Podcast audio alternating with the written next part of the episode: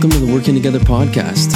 I'm your host, Stefan Morales, thinker, maker, doer behind Working Together, a burgeoning hub of can do and know how, inspired to explore who we are and how we can work together better. I'm fascinated by all the ingredients that you need to really make something happen, to really engage a system and the groups of people within it. And so, on this podcast, you'll hear a lot of stories from folks who've made interesting things happen their trials and tribulations, their reflections, their lessons learned, and the actionable advice that they have to share. I hope you enjoy these conversations as much as I did.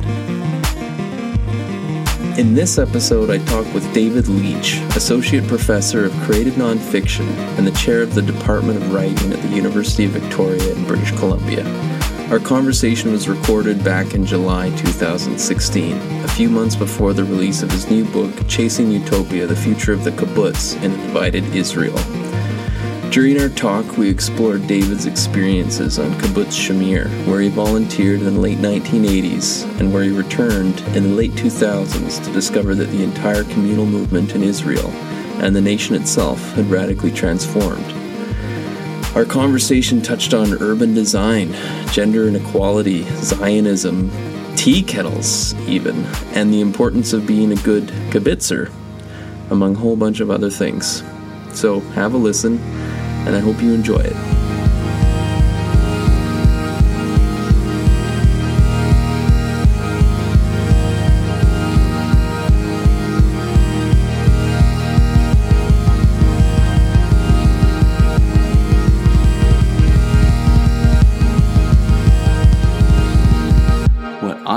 Hear um, right off the bat is kind of a bit of your story, your backstory, because when you look at David Leach online, you see, uh, you know, an adventurer, you see a teacher of, of, of writing at UVic, um, and then also you see, uh, of course, the, the new book that you're going to be releasing in September, Chasing Utopia, the future of the kibbutz in a divided Israel.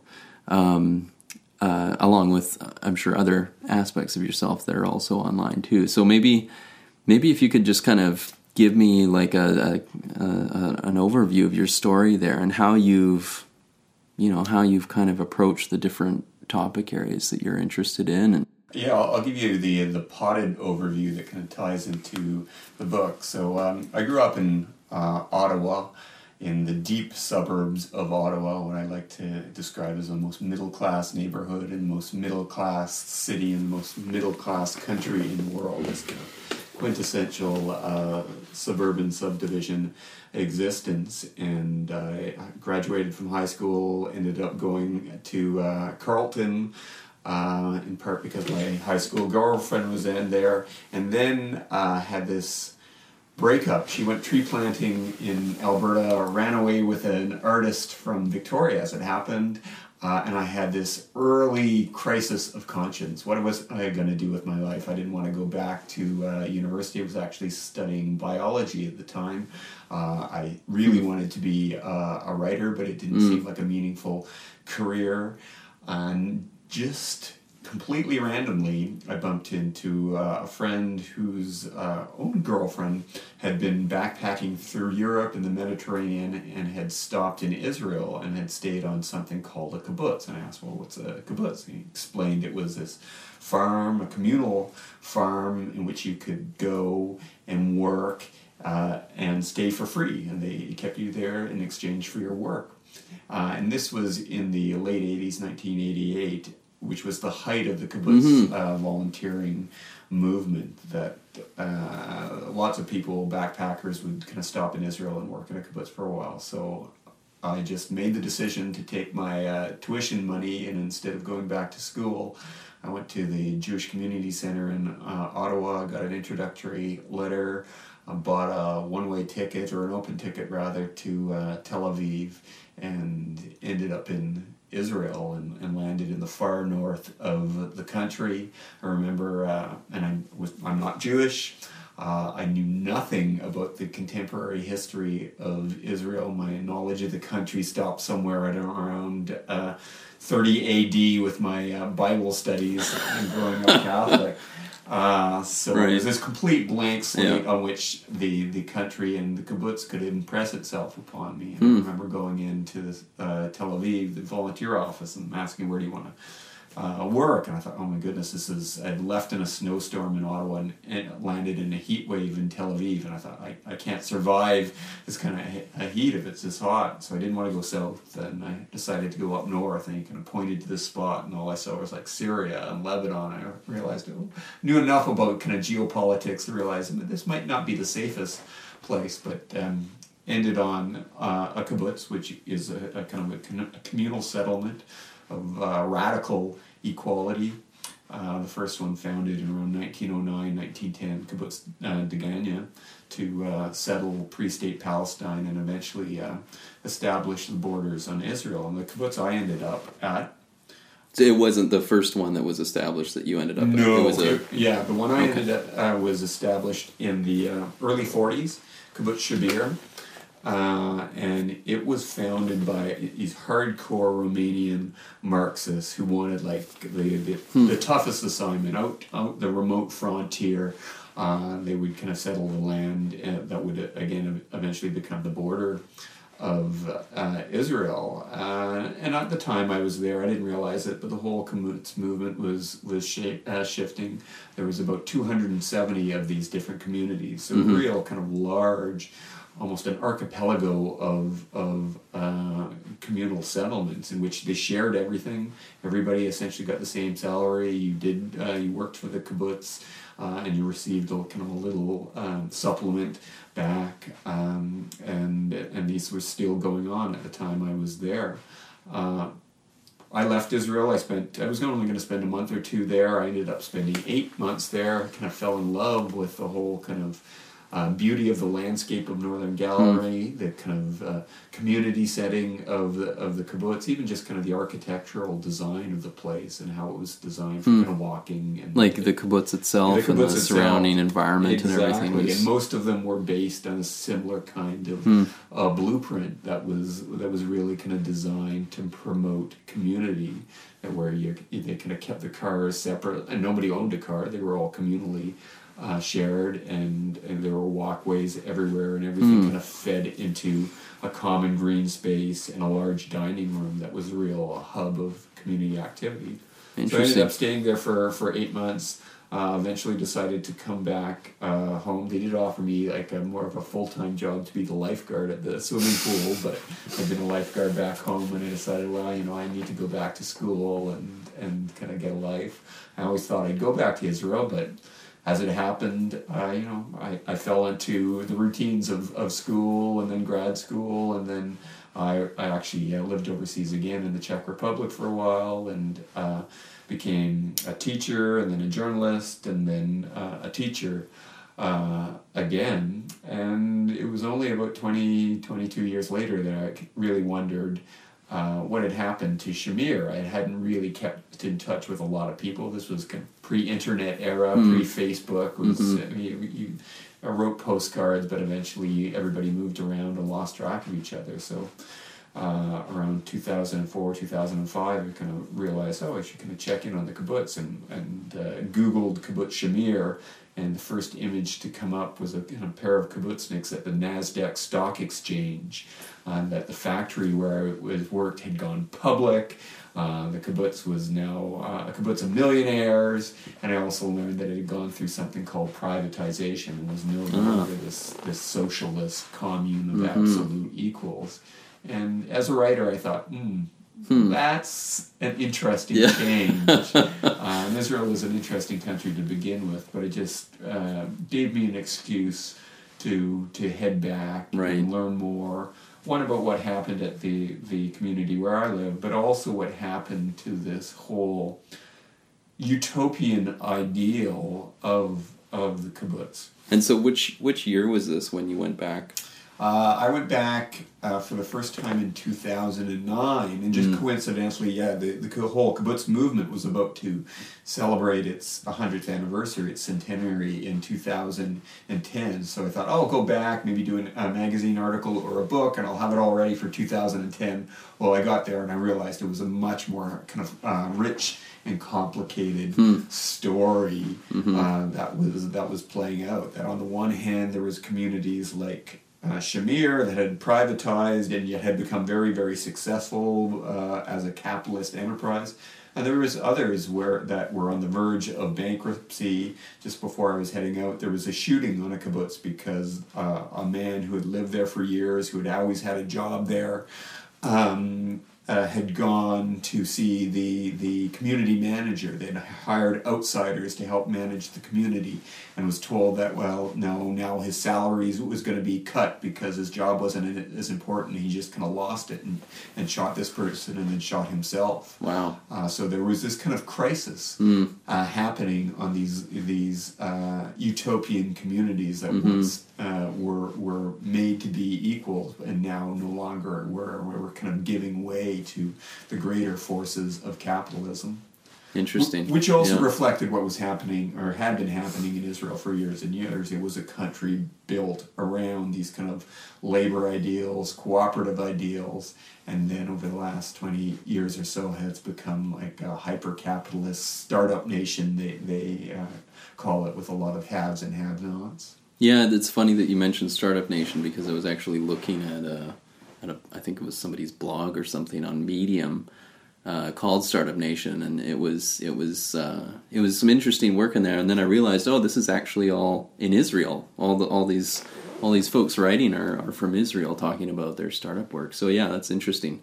I think that um, you know one of the things that uh, that I'm hearing is that basically you you went there in your idealistic youth, so to speak, and had this had this kind of experience of communal living and and uh, you know got to really uh, uh, you know experience this this uh, this fundamental principle that seems to be a part of the kibbutz in terms of its classic rendition, I guess, which is uh, radical equality. Do you want to maybe like talk a little bit more about what that experience of radical equality was like when you were coming there? You said it was in the heyday of kibbutz volunteerism, and and I know that in '89, according to Wikipedia, that was the high point in terms of the the number of uh, folks who were living on on kibbutz. And then after that, it's been slowly declining. So, you know, what was that like when you were there? Were you did it feel like things were beginning to kind of come apart a little bit at the seams or was it very much still actively a communal kind of concept? That's an excellent question. Uh, I was 20 years old at the time. I was, uh, as I mentioned, almost this kind of complete blank slate in the sense that I wasn't especially uh, political. and for years, I toted around two journals that I had kept. Uh, of my experiences there. I hadn't read them for years, and then I decided to uh, write the book. And I went back. I was like, oh, I'll have a look at there. I'm sure they're filled with kind of like subtle political observations and, and kind of uh, cultural notes and, and things like that. Lots of Well, stuff for the book. Exactly. of course, what it was filled with was kind of like the moanings of a 20 year old Right. who was drinking too much and kind of uh, uh, chasing after other volunteers or what. Interspersed with little kind of Yes, uh, bits yes. and pieces, and uh, I was really lucky in the sense that the kibbutz I um, was living on, Shamir, Shamir, uh, yeah, was part of the uh, Artzi movement, which was the, the furthest left of, of the di- different uh, The, kibbutz the, the Artzi movement. Yeah, Okay. yeah, A. R T S I. A R T Z I is how Right. it's usually transliterated. So the yeah, a, a very kind of strong Marxist uh, youth movement had had founded it, and they were uh, very much to the the left of the Israeli mainstream. Always had been. Uh, in their early days, they actually kind of imagined Israel as this binational state in which um, Jews and Palestinians would kind of live as uh, equals Yes. um, and they and so they were very interested in educating us. So we had Hebrew lessons. They took us all around the country. They exposed us to some of the political Hmm. uh, debates. We went to Givat Haviva, which is uh, um, a left wing educational kind of center uh, that does a lot of work uh, to kind of bring together Palestinians and, and Jews. Uh, in the country for educational seminars. So, in that sense, despite my kind of uh, volunteer haze of how one volunteer coordinator described it as like hordes of North Americans and Europeans looking for sun, sand, and sex in Israel. there was these kind of intimations of, of uh, something else is going on here. And also at the time, 88, 89 was the height of the first Intifada, the kind of pal- the 1st Palestinian uprising, which was helped happening elsewhere in the country, but it was impossible to ignore in the headlines. And I was kind of a, a pretty uh, obsessive news reader as well, so aware of just kind of the complexity of the situation that we were in. And again, the kibbutzniks where we lived were quite open about it. Uh, when I first got there, the volunteer leader said, "Yeah, they're they're going to have to trade land for peace."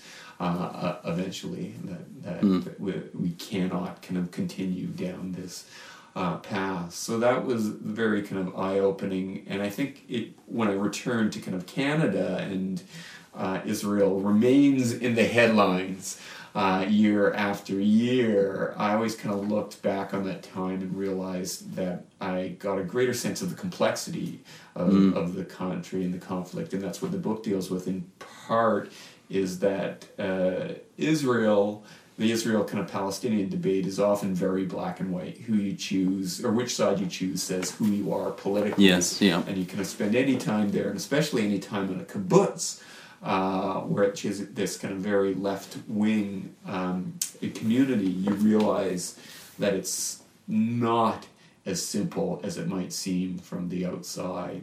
And and that's what kind of fascinated me about both the kibbutz and Israel. That Israel itself is a utopian project. It was kind of essentially created out of a utopian uh, novel by Theodore Herzl. I mean, he, he wrote a novel, uh, The Old New Land, to imagine a homeland for the Jews, and it became in some ways sort of the inspiration, if not the template, for a future state in Israel uh, the the kibbutz themselves. These are utopian ideas, utopian projects, kind of borrowed from the ideas of different people, in which they tried to kind of implement uh, these principles of of kind of solidarity and and they really believed not just that they were kind of creating these small communities, but by creating these small communities, they would actually change the homo uh, the the human species into what it was sometimes described as homo kibbutznik or the, the new hmm. Jew, somebody who would be less selfish and more altruistic, hmm. more cooperative, and they would be educated in this way,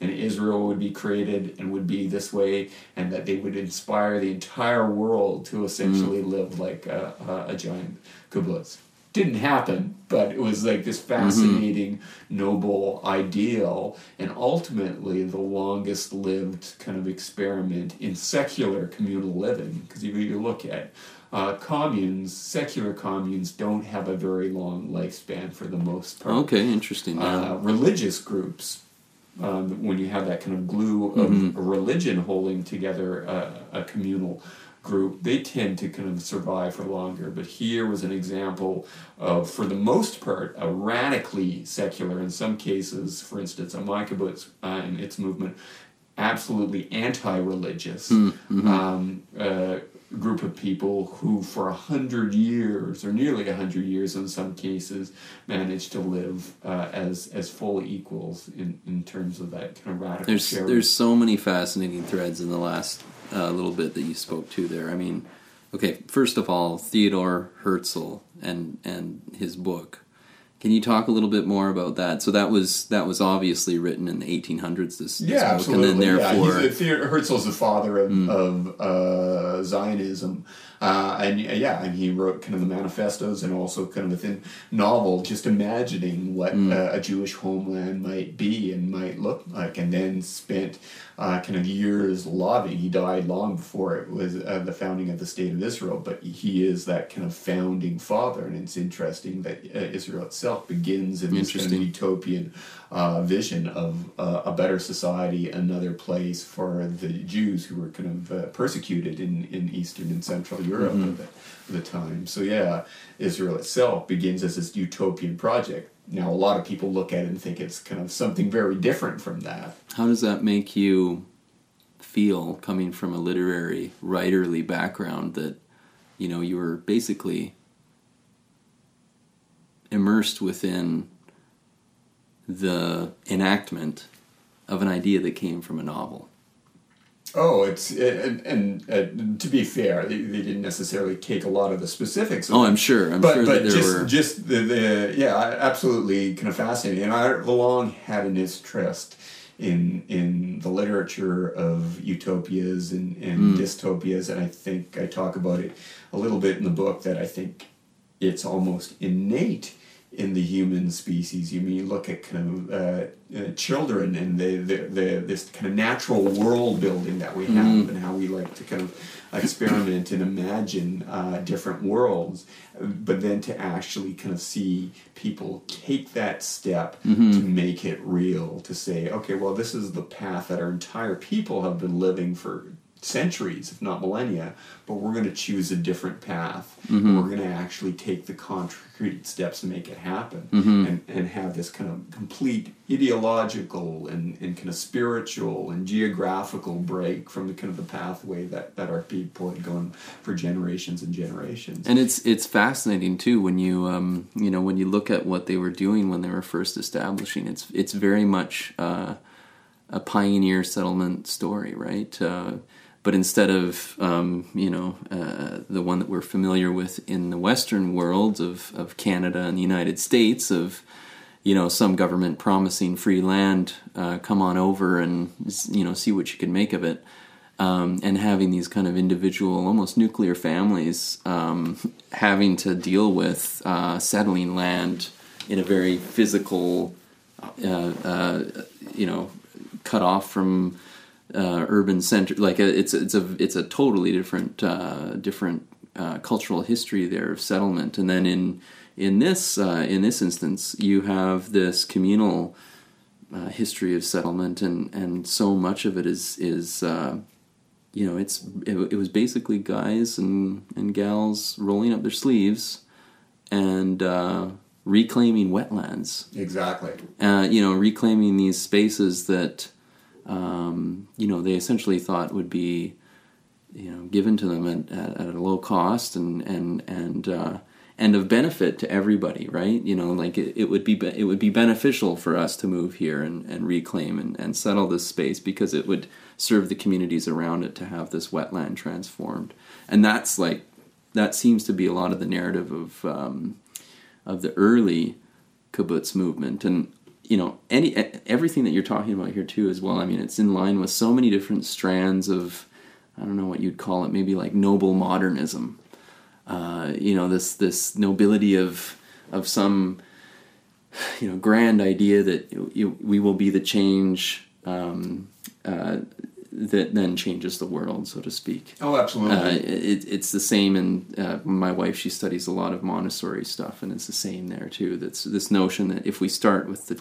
children when they're early, and we and we you know educate them differently, then we can change the world through through that single kind of point of contact. And and the kibbutz was absolutely kind of uh, about particularly that philosophy of childhood education, and it might have been kind of like a marginal interest, or certainly of historical uh, interest in, in terms of its uh, importance in helping found Israel. But as a social experiment, what always stands out for it is its communal child rearing. Mm-hmm. The fact that for decades uh, the children were kind of separated from their parents and raised as almost like a little mini uh, group or a little mini kibbutz on their own with, with nannies or what they call metaplets uh, as well, in which they were kind of educated around these kibbutz values and would see their parents for maybe a couple of hours at dinner and then go back and, and kind of sleep with this. And originally that was that was just uh, out of necessity. I mean, the women needed to work in the fields as well, so mm. it's like uh, how, and they didn't have a lot of kind of space or buildings, so let's have a central building to raise the kids. But then it got integrated into their actual philosophy mm-hmm. and ideology and virtually every kind of kibbutz kibbutz did that and, and uh, had communal uh, child rearing. And it was a, an essential kind of quality. And then you had like droves of psychologists and so sociologists land kibbutzes to kind of see mm-hmm. uh, what was happening. How was this affecting the kids? Were they becoming kind of these new model citizens, or were they kind of getting these psychological disorders? And of mm-hmm. course, you can find evidence on either side of it, and and a lot of people kind of point to that kind of break. Um, which happened at least as far back as the 80s and even before then, uh, where the kibbutz has decided, no, we want our kids to kind of sleep at home now as that mm. kind of break from that, that hardcore idealism of the, the communal movement. But they still, uh, within that, had this incredible kind of educational uh, system, like a kibbutz education system that was the envy uh, of the nation hmm. because mm. they put uh, this emphasis on kind of raising children. Uh, and even the, the pioneers themselves saw themselves uh, as the compost for the future. They would kind of settle oh. and, and kind of sacrifice themselves for the next uh, generation. Huh. Ch- uh, yeah, children of the dream is how Bruno uh, Bettelheim uh, described kind of the children yes, of the kibbutz yeah. raised under this uh, system of yeah, and he you know his his uh, I mean one of the things that you get out of his work, from what I understand it, is that um, you know private property has a relationship to uh, private emotions in a sense, and you know one of his arguments, I guess, that came out of his study was that if you're looking at um, you know the kibbutz and you're looking at this lack of private property, then you're looking at this lack of private emotions, and you have this different kind of starting point for social relations entirely. And you know, I think obviously, right from an outsider's perspective, people look at that and they wonder, well, you know, what, what is that good or or is that yeah. bad or, and I think you know, and this, this is this comes back to a lot of the themes that I that I work through with working together and and the stuff that we do uh, on that website and the blog and the podcasts and whatnot is um, you know basically just trying to kind of defamiliarize social relations and understand that you know you can get from a utopian idea described in a novel to some concrete experiments with that uh, and then to an entirely different way of relating to one another yeah. right that that kind of transforms the conditions of possibility for a group of people to come together. Now, in this case, however, that is not where the story ends, right? Like because we go we go to this pinnacle moment in the in the late 80s. Yeah. And some people would argue and I think the, the change was happening even like a decade or, or earlier before then that the kind of real break is 1977 mm. when the right-wing Likud party takes takes uh, over uh, political power in Israel, and suddenly the kibbutz movement is kind of cut off from like oh, the, yeah. the, mm-hmm. the, kind of politics there. And then in the 80s, there's this massive, early 80s, there's this massive economic crisis in Israel with like 500% hyperinflation, and everybody goes in debt, including the, the, the kibbutzes. Mm-hmm. And suddenly they're, they're a bit ideologically adrift and, and in debt as well. And mm-hmm. they're, they're kind of almost coasting it on fumes when I uh, get there and then hit this crisis uh, of the 90s that is a combination of mm. things sociologi- sociologists have kind of told me that yeah there's one you you're you're moving into the second and even third generation, and they just don't have that same kind of ideological mm-hmm. drive yeah. uh, as as their grandparents did. They're not kind of hardcore Marxists or or uh, socialists. They want to kind of get a job and and kind of survive in in modern mm-hmm. Israel. You've got like this economic crisis. These these were largely agricultural communities that slowly had to industrialize, and suddenly they're in deep debt. You've got a whole generation kind of leaving the kibbutz as well and wanting to kind of travel the world. So it's a very much an aging population. Mm-hmm. Uh, as well, and you've got the whole kind of uh, country shifting um, rightwards in many ways as mm-hmm. well, and kind of focusing more on the occupied territories and the religious settlers there. So the the, the kibbutzniks are no longer at the vanguard of the country. So there's a yeah a loss of vision uh, as as well. And yet these communities are still there. They, they've still been built. People are still living in them, and that is one of the interesting kind of uh, challenges. And one of the uh, an architectural uh, architect in Israel told me who studied like uh, the utopias. Mm-hmm. He said, "Well, utopia." as an idea is always this fixed thing. It's like this perfect place, and because it's perfect, it doesn't change. But that's not how we live. We're mm-hmm. constantly changing. Right. Real communities Yes. have to evolve. So, like a living utopia, how do you create that? Isn't it a contradiction in terms? If this hmm. perfect place has to figure out how to change, and that was always kind of the, the challenge of the kibbutz.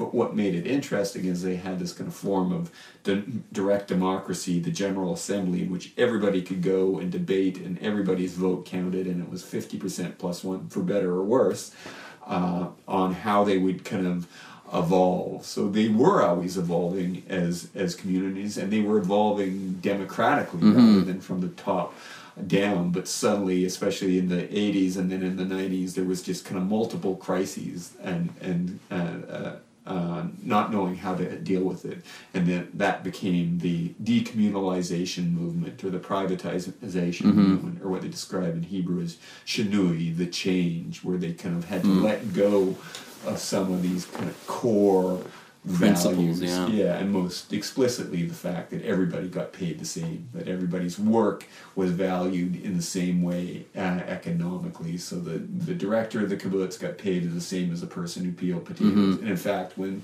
the head of the kibbutz finished his term, often the first job he or she had to do was to go back in the kitchen and peel potatoes just to remind you of where you came from. Mm-hmm. All that was gone. Right. And that's happened at about, I think, 75 to 80% of kibbutzes now have, gone through this process of privatization or decommunalization. And so, in in your book and in the in the work that you did, uh, you know, writing the book, did you kind of explore what folks thought of this? You know, Yeah. because you go from this situation where, you know, that that radical equality and that uh, the no wage differential aspect, where there's a common treasury and all of this stuff, you go from that to another system, I'm sure that it's also quite differentiated between communities in terms of how they've transitioned. Some are maybe, well, as we know, some have gone full private, you know, Yeah. where Some individual have members. dissolved Yeah. and just become kind of gated communities Right. uh, as well. Some have found a balance. Uh, Shamir, is private, but it's got this a little, uh, almost like a welfare sa- safety net, so people don't have to pay too much Hmm. for uh, health care and things like that. Uh, but they're underwritten by fat dividends from their very successful optical uh, factory as, as well. Uh, so yeah, the first half of the book explores both the history of this idea and, and the kibbutz and and the, effects of privatization, how they played out in different ways. Some people say this is a wonderful thing because it's given people back its freedom. A lot of kind of kibbutzniks say, well, they they've kind of lost something essential there. That yes, you get this economic freedom. Uh, but you lose that sense of community that was at the core mm-hmm. of the kibbutz. And in fact, the kibbutz numbers are rising for the first time in years hmm. because some people are moving out of the city from the isolation of the lonely crowd. And, and Israel is a very densely packed country mm-hmm. to kind of go to these country communities, most of them in, in rural environments, many of them in the range of missiles from Lebanon or Gaza. So it's it's it's uh, an interesting kind of suburban escape, as it were. Um, but because there is a greater sense of community, you can have a house and there's a swimming pool, and you, you get to know your neighbors. So it has those almost traditional uh, values, and that's something that I explored in the book, and then uh, I kind of talked about in various talks. That even though this kind of grand utopian socialist ideal, we're going to change the world uh, plan didn't work out, there's still a lot of really interesting lessons from the whole experiment of the kibbutz movement because they spent so long thinking as a large group about how the various decisions they made in their community either i- or impacted their community and their sense of community in negative or positive uh, ways. And one of the most famous ones is the, the debate about the tea kettle, the great tea kettle debates that I imagine happened in the, the 50s or even early 60s, where uh, somebody on a kibbutz wanted their own tea kettle in their uh, apartment. Well, that sounds fine, doesn't it? Well, no, they had to kind of debate it in the General Assembly because if Shlomo had a tea kettle, well, then he wasn't going to the, the kitchen or he wasn't going to kind of the, Yeah. the coffee house where everybody else was and to have his tea and he wasn't bumping into his neighbors he wasn't talking to him and you were losing those kind of sense of, of connections. The same debate happened with private telephones rather than communal telephones. The same thing happened with uh, tvs they used to all watch the tv together the single station in in the dining room and like the more you kind of remove these communal activities into the private space the less you uh, uh, you had that sense of community connection Interesting. So they were they were actively working through um, this question of how much private space should be, you know, kind of allowed, how much public space should be encouraged. Yeah. All of this and how it will impact the community's ability to be a community, basically, right? I, I remember uh, looking at something about the, the tea kettle when I was uh, kind of preparing for our talk, and I was, oh wow, that's that's fascinating. And I thought about it in relationship to a lot of the kind of lines of thinking that you now see in um, in social innovation circles around co-housing, right? Yeah. Like there's some there's some uh, amazing examples of co-housing projects all around the world. Uh, but it seems like there's a lot of lessons here that uh, that you can get from the kibbutz in those in those uh, conversations. I think a lot of co-housing though too is, you know, for better or worse, it seems like it's definitely more focused on just domestic life. yes Like there's less of um, there's less of this imperative to kind of produce economic um, you know output. I guess, or like you're you're not trying to produce um, uh, you know farmed products with a co-housing unit necessarily, or in some cases with some of these kibbutz uh, like industrial products. So maybe on that point, like how did we get from you know this this notion of the kibbutz, which I think a lot of people when they first hear the term kibbutz, they think of oh it's it's a communal farm Yeah. in Israel.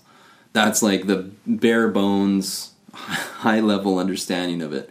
How do we get from that to where we are now with uh, with some of these kibbutz going public and and And that's an interesting You know, part of the that's a- that's an interesting part of the debate because part of the kind of ideology of the early kibbutz, uh, especially Aaron David Gordon's um, kind of philosophy of reclaiming the land, this notion that the Jewish people uh, during their exile, uh, especially in Europe, uh, had been disconnected from from the land and working with their hands, and that the the kibbutz movement in in the promise of Israel was this return to the land, which was kind of a spiritual, uh, quasi spiritual return as well. So working the land was very very uh, important, both kind of logistically to kind of uh, feed a new nation and, and to kind of found these settlements, but it had a, a kind of quasi secular spiritual quality to it as well. Uh, and then when they realized they, they were getting bigger, and there was a lot of debate about size and scale. Uh, for instance, Degania, the first kibbutz, reached a certain size, and they decided to split in two because so once you couldn't have a meeting around a large dining room table, they figured, well, this isn't going to work. We've all got to be able to kind of connect in a meaningful way. Let's split in half, and we'll just have smaller, what they called kvutzas. Uh, rather than uh, kibbutzes, and they did that, and they almost thought where they would kind of just franchise it. There was Degania A, Degania B. It kind of stopped at, at that. but then another stream of kibbutzes decided, no, we've got to grow big if we're going to found a country, and those were the ones that that uh, began to industrialize. They wanted Oh, to kind of branch out, and they needed to kind of diversify. Uh, so they went into metalworks and eventually plastic factories, and you've got some that create chocolates, and um, most famously, Kibbutz HaGoshrim made millions uh, when they were near bankruptcy, and one of the kibbutzniks got them to ga- gamble on creating the epilator to remove hair from women's legs, and they, they made millions from that as well. So yeah, you suddenly and a lot of people, um, or certain socio- so- sociologists say that also becomes uh, the division of labor in the kibbutz where you suddenly have these experts, these engineers, Right. these managers who mm-hmm. have to run the businesses and they become separate from everybody else where you could get assigned anywhere in the kibbutz. One day you could be working in the, the fields, one day you could be working dishes. Well, they were saying, well, no, we need kind of business managers running the, this company. We need kind of shop floor managers running this. We mm-hmm. can't be rotating mm-hmm. people around. We need this technocratic expertise. Right. And there you have that hmm. division which happens in the 50s and the 60s. On my kibbutz, it's fascinating that they actually founded the optical factory that eventually made the millions and millions, in part as a money-losing venture because the the founding generation had reached this age where they couldn't work in the fields anymore. Uh, but they wanted to feel like they were contributing. So this gave them a chance to have some kind of meaningful labor because it was really felt uh, that labor was an important part of your identity. That that uh, you, you didn't want to get kind of pushed out of uh, contributing to the community.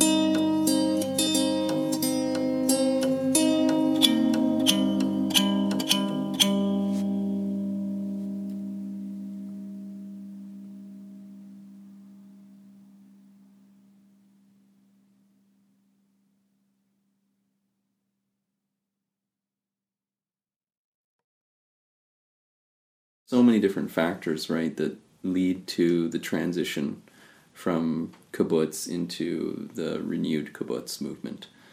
I guess if you want to even call it a movement, it's more like a, a cause and effect relationship. It seems between all these crises that you mentioned earlier. Like I also know there's the the gender equality issues that um, you know that that basically they started out focusing on equality and trying to make that a reality for men and women. Uh, this is part of the story behind the the children's um, uh, uh, uh, houses, and then over the years, women start to want to return back to more kind of domestic labor, and they or want get pushed into the domestic labor. There's a Mm. debate around that as Really? well. Yeah, whether it was oh, yeah, we choice need, or- we need somebody to run the children's house. Uh, well, that's Mm. kind of women's work. So yeah, there there is this the gap between the vision of absolute equality and the actual reality of absolute equality was always something that they struggled with.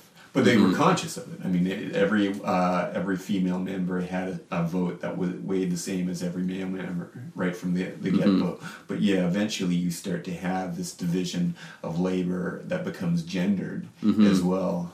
Yes, yeah, yeah, and and and that in turn kind of ripples out in different ways too, right? Like you have different uh, marital relations, uh, you know, where suddenly marriage becomes an actual thing, where the where before it was it was there was less fanfare around that.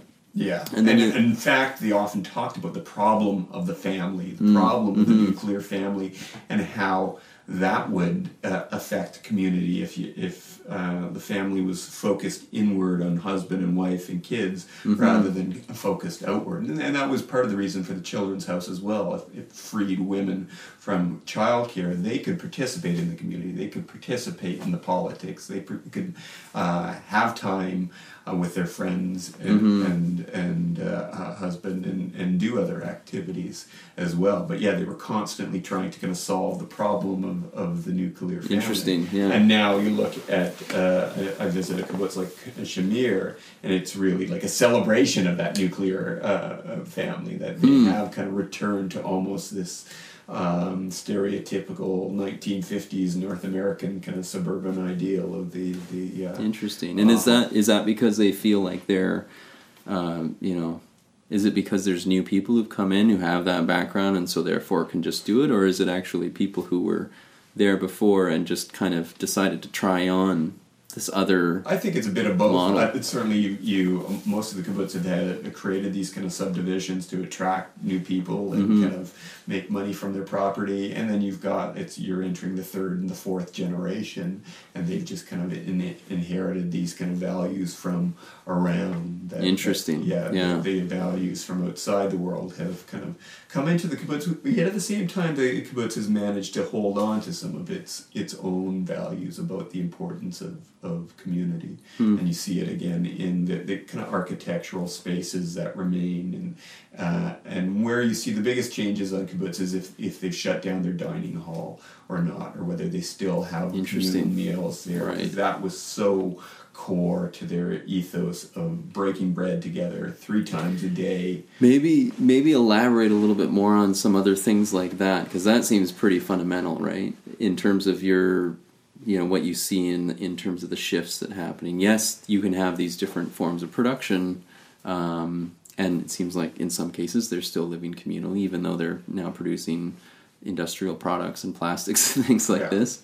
But something like that is uh, is pretty fundamental, and um, you know what what else what else is there like that in terms of taking it away completely transforms the dynamic. And I can really see how taking away the kitchen would be almost like a linchpin.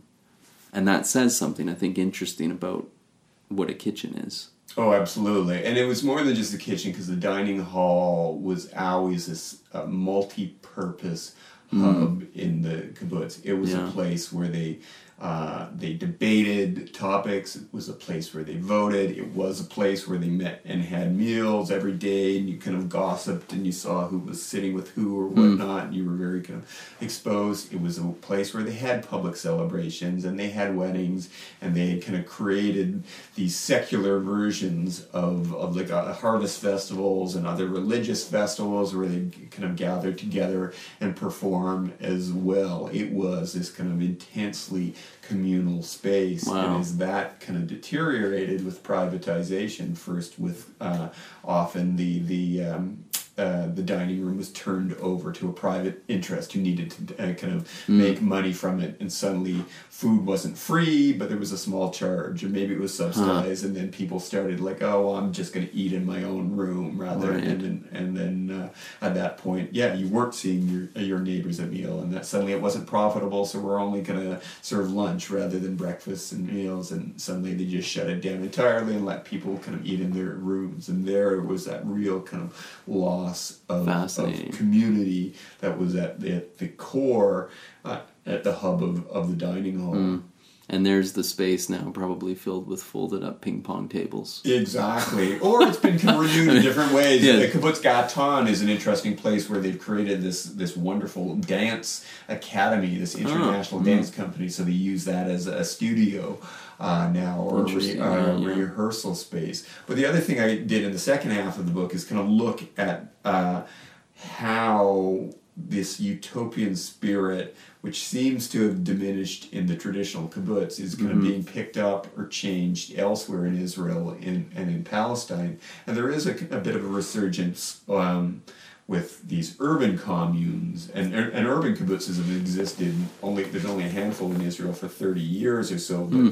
a number of, of the children of the kibbutz realized well if we're really going to change our country let alone the world it's not going to happen way out here in the countryside on the border. That, that the real challenges with kind of poverty and racism and education uh, and these major social issues are happening in the cities Absolutely, so a yeah. number of them created communes again with full uh, equality, uh, but they weren't going to be farmers and they weren't going to be industrialists. They were going to be social activists and social workers and educators and still kind of live that communal ideal. So there's some really interesting ones in Jerusalem, also in Sderot, which is right on the border of Gaza, and now a whole kind of series of much um, uh, smaller ones, often just in uh, apartment buildings all over the, the country where there's this kind of revitalization, the renaissance of uh, the spirit of the original pioneers. A lot of actually young Jewish emigres from North America or Britain coming in Hmm. uh, as well and involved in the, the social justice movement in Israel, which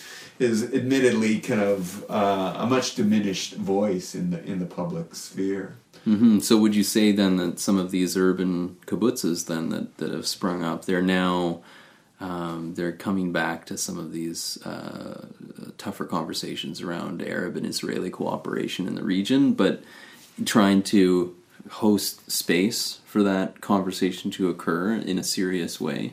Yeah, uh, some of them are. Some of them are more focused on kind of Jewish Israeli Right. uh, issues. I mean, there's there's a deep divide between Ashkenazi Jews of European background and Mizrahi Jews of kind of Mediterranean and Arabic background, and, and kind of a certain level of racism and, and kind of poverty on the one hand, and uh, uh, elitism on the other that they, they try and address. Uh, but yeah, there's a, a number of really interesting communities um, and not just the the urban uh, communes, but uh, coexistence uh, communities. The the one that's most fascinating is Neve Shalom Wahat El Salam, which is the oasis of, of peace, ri- built right in the, the Green Line, and I guess it's been around for at least uh, thirty. Uh, more than 30 years now, but it was more inspired by the kibbutz, isn't fully communal, but kind of based around this idea of, of having half of the members be Jewish and half of the uh, members be Palestinians, either um, uh, Muslims or Christians, and living together and creating a school for peace, a bilingual school that people could get in, and like and and and creating this safe space to have these difficult conversations. And there's another one called Nes Ammim, which was actually founded as a Christian kibbutz by Dutch and Swiss uh, volunteers who uh, of, of Christian background who felt this deep guilt after the Holocaust and were wondering what could they do to repair relations with with the Jews. So they created this community to kind of uh, work together. But now looking for a new mission, they've actually opened it up to to uh, be a community where where Palestinians and, and Jews can live and work together amazing. around these peace uh, initiatives. So again, all of these were inspired by the original vision of the kibbutz. Many of them have that the the built environment of of the kibbutz to kind of encourage uh, community. So maybe maybe say a little bit more about this built environment because Okay. you've mentioned it a few times now. I feel like it's a red thread that's running through your book, but it's also running through your interest in the kibbutz and in the region. And there's Yeah. something going on here for you with architecture and power and community and all these things. Maybe you could touch on that a little bit or riff on it. However, Sure, absolutely. No, I'd love to, and that's I think what I when I returned to the kibbutz, I was immediately struck by, and I realized what had affected me most, having kind of grown up in again sort of the deep suburbs of, of Yeah. Ottawa, which was it was like a wonderful childhood to kind of explore and safe and all of that. Uh, but I remember kind of coming back from kibbutz Shamir, in which you couldn't like walk for 30 seconds without bumping into somebody, having a conversation, and there was all of these spaces, whether it was a sports hall or which was used for movies or, or sports, or the swimming pool, or the pub, or the dining room, or the grocery store, all of these places where you were constantly bumping into other people and, and kind of uh, getting yourself knit within the community. Come back home to uh, my parents' house in uh, suburban Ottawa. Uh, I'm I'm home, uh, getting ready to head back to school. Uh, during the day, it's like a neutron bomb's gone off. There's nobody there. Kids are in school or off at camps. Everybody's kind of driven into the, the city. Uh, there's no shops or anything. Uh, and I remember kind of walking through, seeing nobody as I kind of walked around the neighborhood and crossing somebody's kind of corner of lawn and hearing this shout from behind, behind a screen door, like, get off the grass! That was my one kind of moment of kind of human connection. I realized, oh, something's wrong here. Oh, and a lot of it has to do with this built environment, how this these kind of neigh- neighborhoods had been set up almost to, to to so your house really kind of faces backward into your yard. Everything's designed for for cars and for the cars to get around and, and not for pedestrians. And it was the exact opposite. I realized of what I had experienced on the kibbutz, and that I was all uh, nostalgic for, and, and for years was kind of nostalgic for, even though I didn't uh, realize it. That very much that human scale um, community where everything was kind of built to accommodate uh, people walking to different places where they could be together. Uh, and they were very conscious of that. That the the dining hall, that the hub, could not be more than ten minutes walk from anybody's house because that might mean they wouldn't come to, Yeah. to meetings. But also that, uh, it, and they were very influenced um, uh, by the whole Garden City movement, Right. the kind of notion of of integrating green space. Uh, and and communal facilities, but also workspaces as well. So where there was a, a hemisphere or a half of the kibbutz where you have all the work places, so you could kind of walk to work and then walk back to lunch and then walk over to uh, have a swim and, and bump into so and so and have a drink. Uh, and it, uh, it really influenced how I kind of came back to North America and sort of saw the world through those eyes and thought, well, why not? Why not here? And, you, and you see it in these ideas around new urbanism and Uh, um, active transportation. Uh, but how do you kind of impose that vision on an urban infrastructure that for like 50 years has been devoted to getting cars to move around more quickly? Yeah. Uh, a lot of this, a lot of this stuff that you realized about space, um, you know how how we inhabit it as a community. I mean, I think I think for tons of people living in North America and in any kind of urban setting that's been developed, um, you know, after after the Second World War, basically around the automobile, like so many people have this deep sense of you know longing for a like I guess what you would call a human scale experience of neighborhood of community of of household and all this. Um, so what kind of what kind of lessons do you feel there are if any from you know from what you studied and saw in the kibbutz and and and what we can do in our urban communities and in our suburban communities today that seem so um, cut off from one another in, in many respects and distanced from one another. And then on the other hand, um, the whole history of the kibbutz movement is one of um, it's it's a story of migration, right? It's a story of settlement. Um, it's a story of some people welcoming others, and some people not, and the kind of tensions that that happen around that. And so that would be the the other kind of group of lessons that I think is really, you know, as far as the crises with with refugees and and migrants and stuff today and the you know the use of that issue by right wing politicians to kind of garner support and fear and all of this stuff. You know, I'm wondering what kind of lessons we can take from from the kibbutz movement on that front.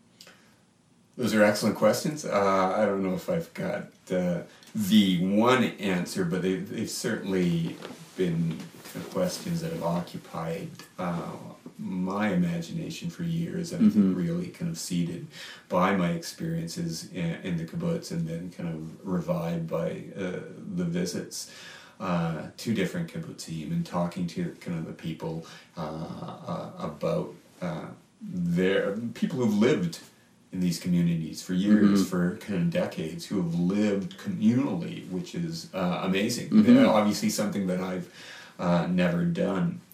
Uh, so, in terms of the built environment, one of the things that kind of struck me, and I sometimes get this, that people get confused between the words kibbutz and kibitz. And they're actually unrelated mm. etymologically. And kibbutz uh, it means a gathering in Hebrew and came to mean these settlements. Kibitz is actually an old Yiddish word that I think originally meant to be like an annoying observer in a card game, and, but it really means to, uh, to. Ultimately, it's become less navigative, and it's more about conversation. But I think the the lesson I realized is that to be a good kibbutznik, you had to be a good kibitzer and to hmm. be a good member of community you have to have build these kind of conversational connections between your neighbors between the, the people around you mm. and that a good built environment uh, whether it's the size of a kibbutz, which they range from anywhere from 80 people to 2,000 people, uh, to even just a street or a, a neighborhood, has to really um, accent or what I uh, what I described as the KQ, your kibitz quotient, the hmm. opportunities mm. to have random encounters with either stra- uh, strangers or friends and just kind of uh, stop and talk. And those are the things that kind of mm. uh, build community and and those kind of strengthen community for when you have to make kind of tough decisions or you have to make mm. change. And again, the kibbutz was very very kind of clear about the importance of kind of embedding this into their built environment and maintaining these spaces, what, what sociologist Ray Oldenburg often describes as the third places, mm. the places that are not work and not home, but are, are kind of more amorphous, open places where you can bump into each other and have a drink or get your hair hmm. cut mm. or, or whatnot and, and uh, feel an opportunity to connect. So the importance to kind of create those places uh, and, and kind of uh, save those spaces and preserve those spaces because I really kind of feel uh, that that automobile uh, culture in particular, in which you kind of live in a box and mm-hmm. drive around in mm-hmm. a box into another box, it disconnects you from that mm-hmm. experience. You don't have those conversations, and I, I, think we kind of risk some of that with with um, the internet and mm-hmm. smartphones. Though I'm a little less kind of dystopian about that than, than some people are. I think there are kind of connections and an opportunity mm-hmm. for virtual communities, yes, yeah. to get us to reflect around that community also, yeah, I think about the kind of question of scale and and uh, that notion that small is beautiful and, and kind of uh, knowing who your community is. I heard that from a number of uh, kibbutzniks, especially in the urban communes as well, that it was kind of less important what their ideology was, what their vision was, but but uh, who their neighbors were, who hmm. they were in this project uh, uh, together, and that knowing that they uh, cared for each other uh, and looked out for each other, and there that sense of empathy with a larger world uh, came out of that. Having said all that, I think there's a bigger kind of lesson, maybe even for kind of Canadians. I mean, I've given a couple of talks about what you can learn about the kibbutz movement. I remember giving one at, at UVic, uh, and then at the end of it, when we were going to have like a good discussion, just like we've been having about about built environments, uh, somebody had been passing out kind of uh, pamphlets, and she stood up and said, "Well, are you going to talk about how kibbutzes were built in the blood of the Palestinian people?" Of course, at that point, the whole thing kind of blew up, and people mm-hmm. were shouting at about, and and I couldn't talk about the lessons, but there was, uh, even in that provocation, a legitimate point mm-hmm. to the, mm-hmm. the kibbutz. Was a settlement project. It was also a colonial project as well, and and it was uh, sold to kibbutzniks as a, a land without a people for a people without a land, which was only half true. And mm-hmm. many of these kibbutzes ultimately uh, displaced uh, Palestinians or were uh, later built on land taken from uh, Palestinians who had fled or were displaced in 1948 and that's something that the kibbutz movement has to kind of reckon with mm-hmm. and has tried or certain communities have tried to and i think there's something there for kind of canadians to think about as well and it kind of forced me to think about that that we too are settlers here on land that is not truly our own and mm-hmm. how do we what is the responsibility um, that goes with that when we talk about things like community. Uh, what were the communities that were on this place before? and What can we learn from uh, them, and how do we kind of respect that heritage? So I think those would be the the big lessons mm-hmm. that uh, I learned from yeah the very kind of fascinating, complex, often contradictory history of the kibbutz movement, yet I still find inspiring because these were people who kind of heard this call of utopia and decided to kind of take it from an idea and try and make it a reality. And that's always going to be a messy thing, but it's it's kind of more interesting than that kind of that traditional road that most of us take. Mm-hmm. Yes, I mean definitely you can hear the the similarities there in that song and dance routine about come to come to this land that no one is on. You can and and a lot of the the narratives around they were just repurposing swampland that nobody wanted anyways. Yeah. I mean those same discourses you know were happening uh, with settlers in in Canada and the United States as well. I'm, I'm curious if there's anything within the kibbutz uh, history there that you feel deals adequately with their role on the one hand as settlers and then on the other hand as trying to create this utopia that also tries to um, converse and deal with that that status of being settlers that uncomfortable status of well we you know we we kind of came and, and planted ourselves on this land and, and displaced some people and there's this whole political history behind that but we also want to have a conversation about that with you know with with Arabs, right? So it seems like if anything, that's something that's still getting sorted out on the ground that we all know uh, is happening at the political level. But I'm curious if there's some there's some uh, stories coming out of these particular kibbutzes. Yeah, that's that's a big question.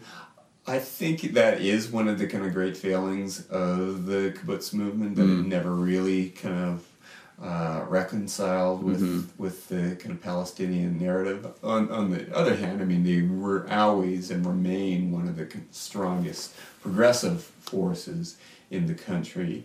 So, where more interesting things are happening are on these non kibbutz communities, communities in many ways inspired by the kibbutz, but mm-hmm. places like Neve Shalom and Nes Ammim that have made it their explicit mission to kind of create mm-hmm. a space for coexistence Mm-hmm. create mm-hmm. a space for dialogue, create a space where you're not just going to talk about these big ideals, but where where uh, Jewish and Palestinian residents can live together. And I remember um, one of the community organizers in Neve Shalom saying to me, "Well, his concern is that people come here and lots of people will come and see this community of them living together working together for peace. He said, well, uh, this isn't an example that can Arabs and, and Jews uh, do live together throughout Israel. I mean, this is is not typical, but just that they can. Mm-hmm. Uh, so that notion of hope, but that it's got to begin uh, with almost kind of boots on the ground and that, that a level of integration and, and living together. So you talked about these welcoming communities. That is is a beautiful thing because if it doesn't happen, you have like the history mm-hmm. of Israel and Palestine that uh, that gets so divided and gets so violent for years and years and years because these two peoples are are uh, kept so separated and locked in their own narratives as well. Uh, that only once they can come together and have that fear diminish and, and kind of realize mm-hmm. that they have many of the same values and they, they, they're searching for kind of community and, and family and, and uh, the good life, uh, both uh, that they will learn to kind of uh, lose that distrust and and, mm-hmm. and, violence. But there's at the same time there's a lot of kind of fundamentalism mm-hmm. uh, on mm-hmm. on both sides and resistance to that. Yeah, yeah. Well, you know, I think that there's uh, there's lots to be learned from from all of this, and um, you know, I, I have really enjoyed this this talk. I think it's been been really great, and uh, you know, I can see that uh, that I'm going to have to read your book uh, when it gets released. Um, Coming out September with ECW Press. There you go. Plug it. Um, and uh, definitely all of this, uh, all of this information that we've talked about today will be in the show notes um, for the podcast, and and so we'll have some links in there to to some of the, the places that we talked about and, and some of the figures and, and uh, maybe even a little bit more backstory as well in terms of places that you want to look if you want to learn more. And of course, uh, a link to uh, to the book Chasing Utopia by uh, David Leach. So thank you so much uh, for partaking in this interview and uh, and yeah, I look forward to reading your stuff. Thank you. It's been a pleasure to talk to you about it.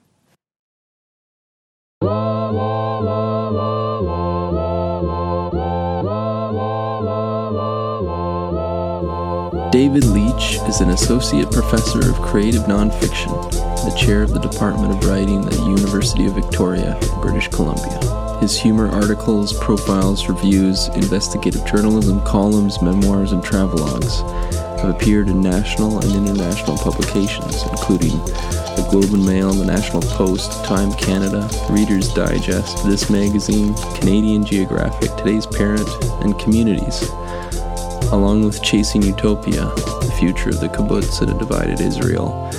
David has also written Fatal Tide, When the Race of a Lifetime Goes Wrong. You can find the resources mentioned during this episode at togetherworking.com slash the Working Together Podcast, all one word. And if you'd like to receive the weekly Working Together review, where I share interesting finds and actionable insights about teamwork, facilitation skills, social innovation, cooperatives, behavioral economics, strategy, political theory, and a whole bunch of other stuff, you can sign up at togetherworking.com.